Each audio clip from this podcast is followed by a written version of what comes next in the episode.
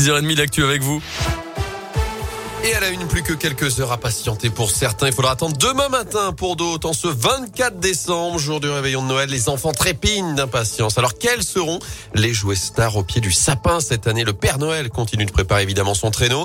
Et selon les tendances, plusieurs jeux devraient faire fureur, que ce soit pour les tout petits, les enfants, les ados, mais aussi les adultes. Cédric Jamès est directeur d'un magasin de jouets à Viria, près de Bourg-en-Bresse. Un phénomène phare cette année, c'est Harry Potter, avec les 20 ans d'Harry Potter, que ce soit des figurines, des jeux de société ou des Lego Harry Potter. Ensuite, on va avoir pour les plus jeunes le chaudron Magic Mixi. Simplement, l'enfant va mélanger des ingrédients dans ce chaudron magique. Il va y avoir une réaction chimique et dans ce chaudron, une créature va apparaître, une petite peluche qui est interactive. Ensuite, cette année, on a le phénomène Kidulte pour les jeunes adultes avec des jeux de société un peu transgressifs, des Lego techniques, des Lego de collection, des figurines de manga et enfin des jeux éco-responsables. Je vous en présente un, c'est Climatic Tac qui justement sensibilise à tout ce qui est le climat en ce moment. Et Dieu sait que c'est un phénomène d'actualité. Et parmi les autres jouets les plus demandés au Père Noël, les cartes Pokémon, les Tamagotchi qui sont de retour ou encore certaines peluches.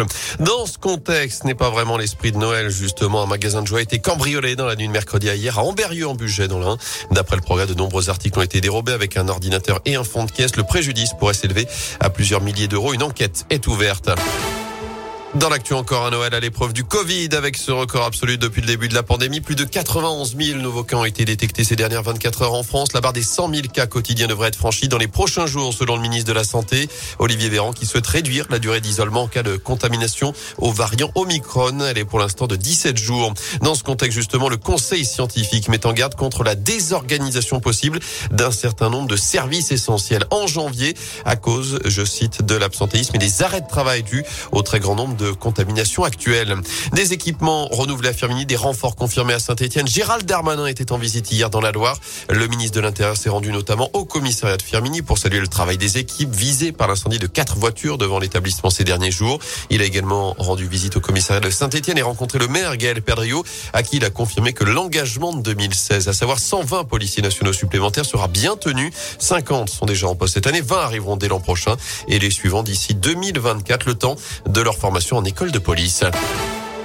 En foot, en basket, pardon, dernière marche ratée avant les fêtes. La Gielbourg a chuté hier soir sur le parquet du leader du championnat Boulogne-le-Valois, score final 71 à 68. Défaite également pour la Chorale de Rouen, battue 84-72 par Le Mans sur son parquet. Prochain rendez-vous dès lundi en championnat. En revanche, Lasvel s'est offert un exploit en Euroleague, victoire 84-82 face au tour du Fenerbahce. Enfin, en rugby non plus, va falloir manger léger pour aller rugbyman à, à Noël. On joue ce week-end en top 14, la 13e journée. La dernière de la phase allée, la SM rendez-vous à Brive dimanche 16h pour le derby Massif Central. Merci beaucoup.